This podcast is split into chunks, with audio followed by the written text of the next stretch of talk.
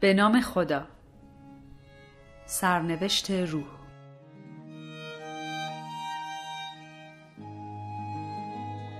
نویسنده مایکل نیوتون ترجمه محمود دانایی. کتاب دیگری از دکتر نیوتون در مورد جهانهای معنوی.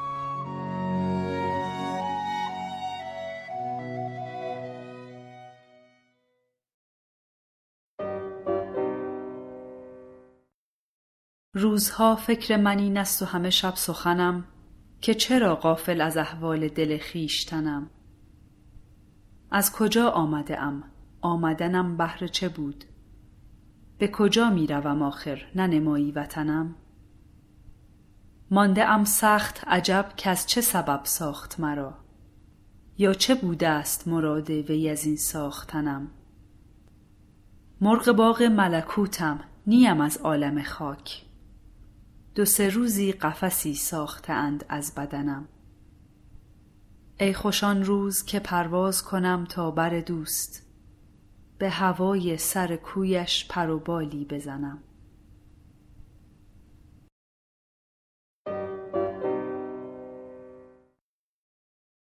مقدمه مترجم ما ایرانی ها به حق به فرهنگ والاییمان میبالیم. یکی از جنبه های افتخار آمیز فرهنگمان این است که سرزمین ما زادگاه وارستگان و پرهیزکاران بسیاری است که آمدند در کنج عزلت زهد و ریاضت در جستجوی قرب الهی روزگار گذراندند به دیار دیگر شتافتند و از خود نامونشانی به جای نگذاشتند. در آن میان ادعی هم بودند که آثار فراوانی از خود باقی گذاشتند. همه این عارفان واصل سبب شدند که حال و هوای خداجویی در این سرزمین ماندنی شود و ما هنوز به برکت وجود آنها از این جو معنوی غنی برخوردار باشیم. همین جو غنی معنوی الهام بخش شعرای عارفی بوده که در طول قرون و اعثار با آثار خود پاره ای از مفاهیم ماورا طبیعه را در ژنتیک معنوی اهالی سرزمینمان ریشهدار کرده اند. و ما امروز وارث آن میراث والا هستیم. از این رو برای ما ایرانی ها این معنی تعجب آور و غیرقابل باور نیست که انسان جزء ماندنی تری دارد که با مرگ جسم از بین نمی رود. کره زمین معوای اصلی او نیست. ما انسان ها موقتا بنا به حکمت خاصی در اینجا هستیم و بعد هم به خانه ابدی خود باز می گردیم. اکثر بزرگان شعر و ادب فارسی انسان را به مرغی تشبیه کرده اند که موقتا در قفس این دنیا به سر می‌برد. عطار می‌گوید بی آبودانه در قفس خاک مانده ام. پرها زنم جز این قفس تنگ برپرم. سعدی به زبان خود آگهی می دهد خبردار ای استخانی قفس که جان تو مرغی است نامش نفس خیام به طور خلاصه گواهی داده است مرغی بودم پریدم از عالم راز. نجم دین رازی هم مژده داده است. آن روز که کار وصل را ساز آید. وین مرغم از این قفس به پرواز آید. حافظ هشدار می دهد که ای بلند نظر شاه باز صدر نشین. نشیمن تو نه این کنج مهنت آباد است.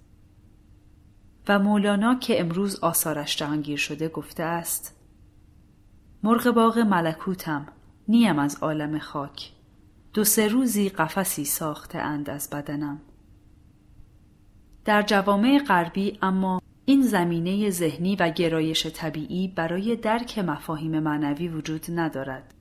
مردم هم آنقدر در معرض نظرات و تبلیغات زد و نقیز قرار گرفتهاند که چون تشخیص صحت و سقم آنها کار آسانی نیست لاجرم همه آنها را با شک و تردید نگرند. در این میان عملکرد ناپسند فرقه ها، مسلک ها و آین های انحرافی متعدد هم مزیده بر علت شده و افراد را بران داشته است که تا چیزی به طریق علمی ثابت نشود و مورد تایید دانشمندان قرار نگیرد قبول نکنند. در این میان دانشمندان با آگاهی از این رسالت جدید تاریخی قلمرو پژوهش های خود را فراتر بردند و به بود ماورا طبیعه تعمیم دادند. نتیجه آنکه پزشکانی نظیر دکتر ریموند مودی، دکتر ملوین مورس، دکتر الیزابت کوبلر راس و دهها محقق دیگر با استفاده از روش کلینیکی بازگرداندن افراد به گذشتهشان از طریق هیپنوتیزم و همچنین تجربیات نزدیک به مرگ عده زیادی اصل بقای روح و زندگی های متعدد را با متدولوژی علمی غیر قابل انکار نشان دادهاند. دهها کتاب مستند در این زمینه ها در سی سال گذشته در زمره پرفروشترین کتب قرار گرفت و صدها مقاله نیز در نشریات و بولتنهای معروف و معتبر تحقیقاتی انتشار یافت. همین آگاهی گسترده سبب شد که در میان میلیون ها خواننده حراس از مرگ کاهش چشمگیر پیدا کند و مفهوم زندگی برای آنها بود جدیدی یابد. روند فزاینده این گونه کاوش های علمی ادامه یافت و بالاخره در سال 1994 میلادی دکتر مایکل نیوتون کتاب سفر روح را تعلیف کرد که ترجمه آن به فارسی نیز انتشار یافت و کتاب دوم او با عنوان سرنوشت روح نیز در سال 2000 میلادی ابتدا در ایالات متحده منتشر شد و برگردان فارسی آن همکنون در دست شماست. تحقیقات دکتر نیوتون دریچه جدیدی را به سوی خوانندگان باز می کند. این دو کتاب حاوی نقل قولهای متجاوز از یکصد نفر است که در حالت هیپنوتیزم به حافظه پنهانی و زمیر ابر آگاه خود دست میابند و خاطرات و تجربیات خود را از فضایی که نویسنده آن را دنیای روح نامیده است شرح می دهند. این اولین مرتبه است که در جهان غرب با روش علمی مردم به این حقیقت آگاه می شوند که ما در بین زندگی های زمینی مدتی را در عالم دیگری می گذرانیم که معوای اصلی ماست. فضایی که نظم و تدبیر خلل ناپذیری بر آن حکم فرما می باشد و مملو از مهر، محبت و آموزش است. در آنجا هر روح با دوستان همگروه خود که از لحاظ رشد معنوی تقریبا با هم در یک سطح هستند به آموزش می پردازد و کوشش همگان بر آن است که به نقاط ضعف و قدرت خود بهتر آگاه شوند و بتوانند از فرصتهای بعدی زندگی در این دنیا بهتر استفاده کنند و مبانی اخلاق اصیل را در خود پرورش دهند. پس از مطالعه کتب دکتر نیوتون خواننده به این نتیجه می رسد که هدف قایی و نهایی ما رسیدن به کمال و وصل به اقیانوس الهی است و این جهان مدرسه ای موقت می باشد که ما را در رسیدن به آن مرحله که رستگاری و سعادت ابدی است کمک می کند. البته دکتر نیوتون بارها در متن کتابهایش یادآور می شود که نقل قولهای مندرج مربوط به آنهایی است که هنوز به مراتب بالای رشد روحی نرسیدند و بنابراین اشراف کامل به تمامی حقایق معنوی ندارند و به همین جهت ممکن است گفته های آنان گرچه در حد خودشان مستاق دارد ولی گویای چگونگی کامل عالم معنا نباشد. نویسنده به همین جهت کاوش های علمی خود را تنها زمین ساز تحقیقات بعدی تلقی می کند و امیدوار است که دانشمندان آینده بتوانند با روش علمی پرده های بیشتری از اسرار عالم خلقت را کنار بزنند. خوشبختانه ما ایرانیان فرسنگ ها در این زمینه از غربی ها جلوتر هستیم و اگر به میراث عظیم فرهنگ معنوی غنی که از کشور خودمان برخواسته آگاه شویم آثار الهی را میابیم و در حد خداشناسی واقعی پیش کسوت جهانیان باقی میمانیم.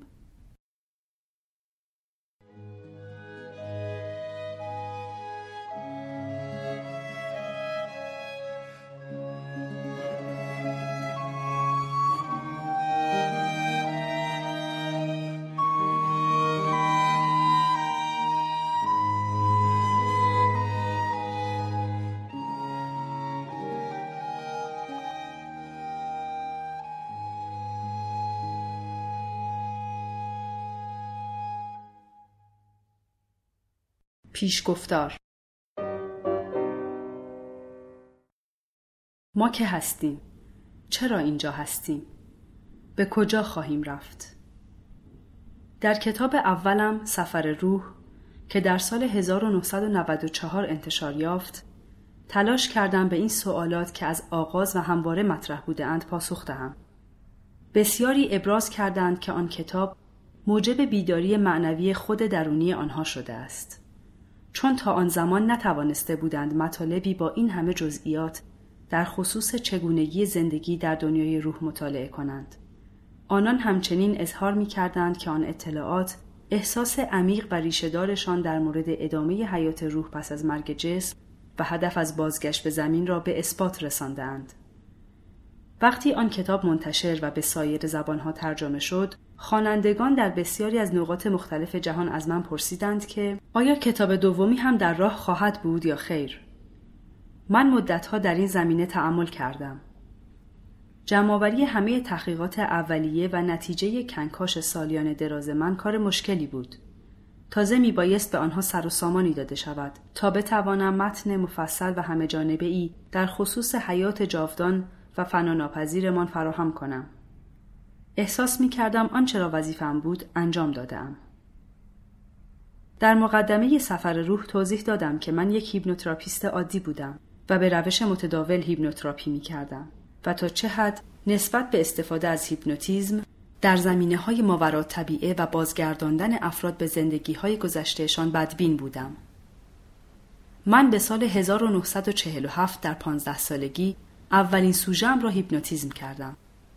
از این رو قطعا وابسته به مکتب قدیم تلقی می شوم و نه در زمره نوگرایان.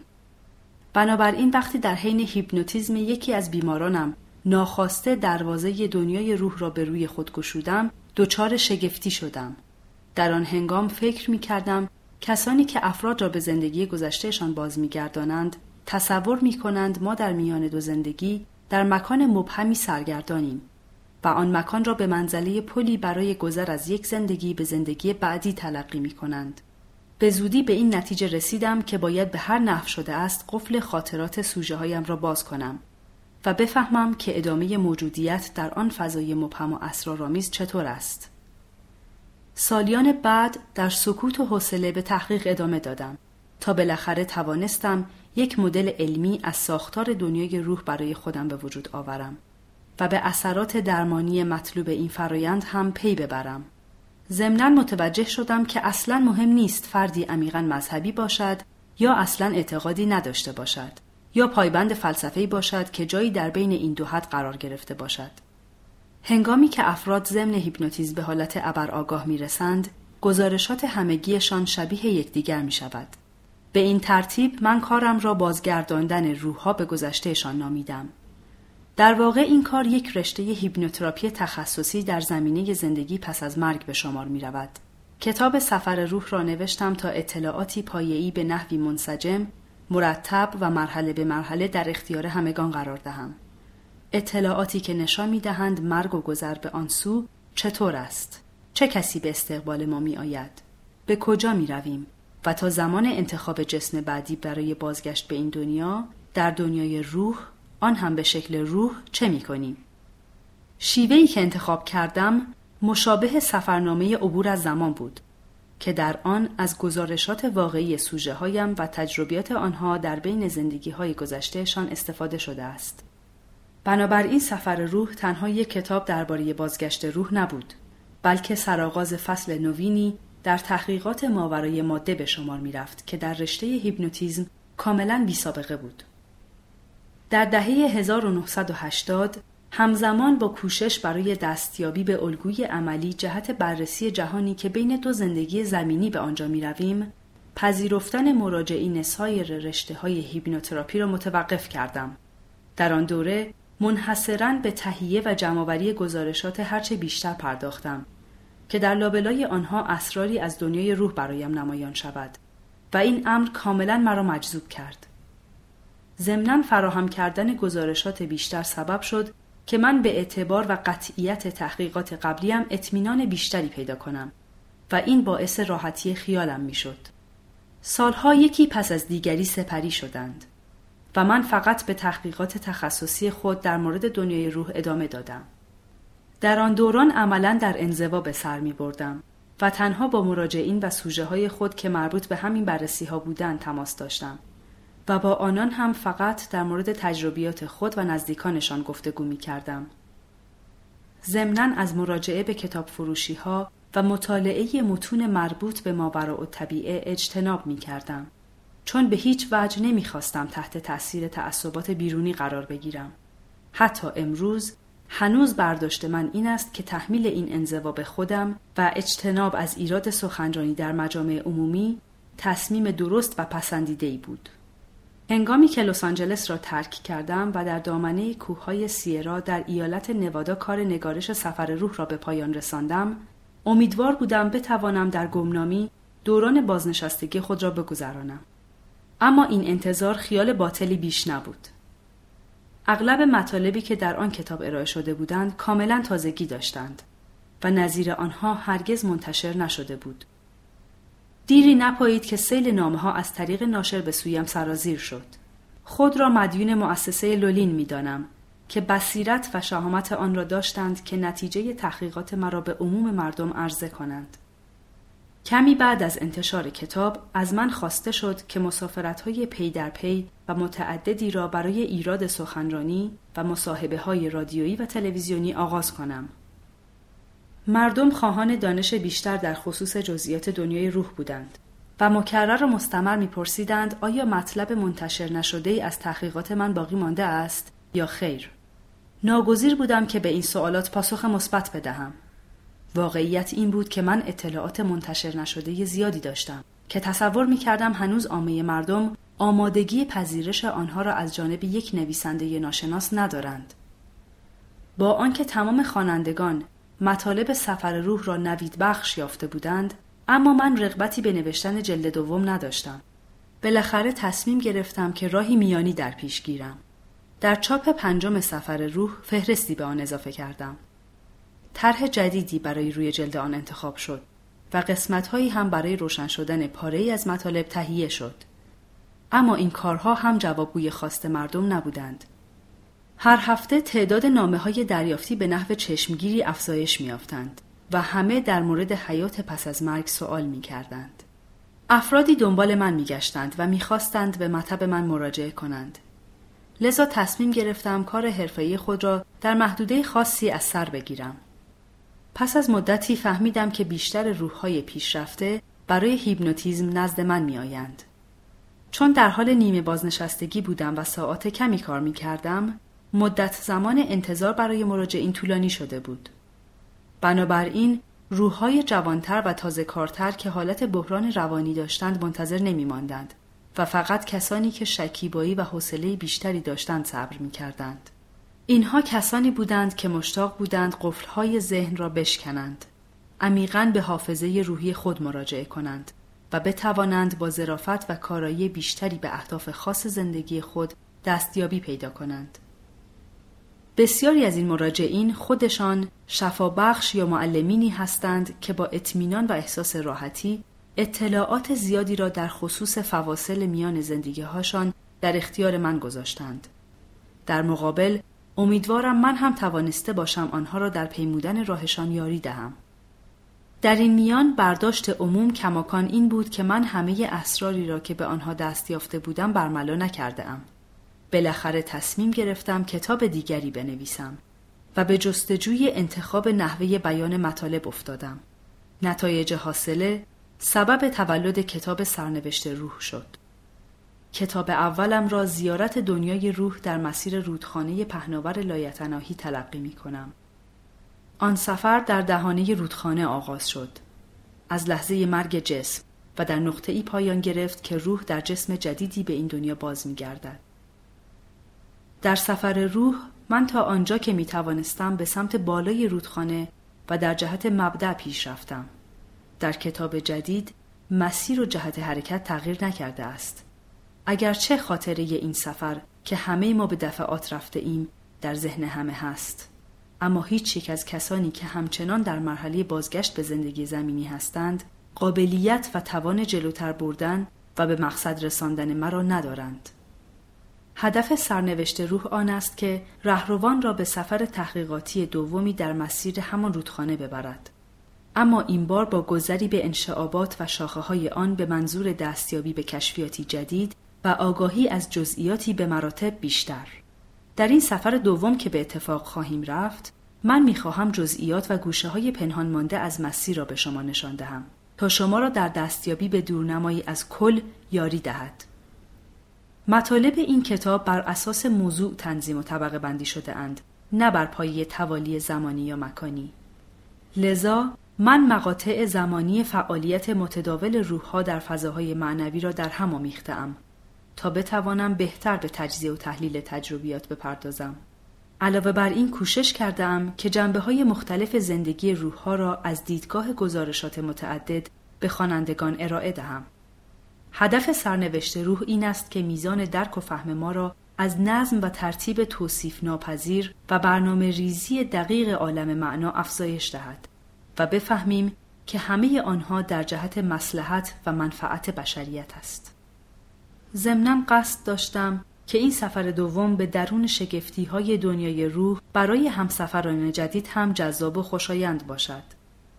فصل اول برای خوانندگانی که برای اولین بار با آثار من آشنا می شوند نگرش مختصری است بر آنچه در مورد فواصل بین زندگی هامان کشف کرده ام. امیدوارم این خلاصه به درک مطالب بعدی کمک کند و چه بسا علاقمند شوند کتاب پایه‌ای مرا هم مطالعه کنند. اکنون که به اتفاق هم این سفر دوم را آغاز می کنیم، مایلم از همه کسانی که با حمایت و سخت کوشی مرا یاری داده اند تا بتوانم قفل دروازه معنوی ذهن را بکشایم تشکر کنم. این همکاری ها آمیخته با کرامت بسیاری از راهنمایان معنوی به خصوص راهنمای خودم به من انرژی لازم جهت ادامه کار را ارزانی داشته است. من به راستی شکر می کنم که موهبت یافتم یکی از پیام آوران این کار مهم و با ارزش باشم. Música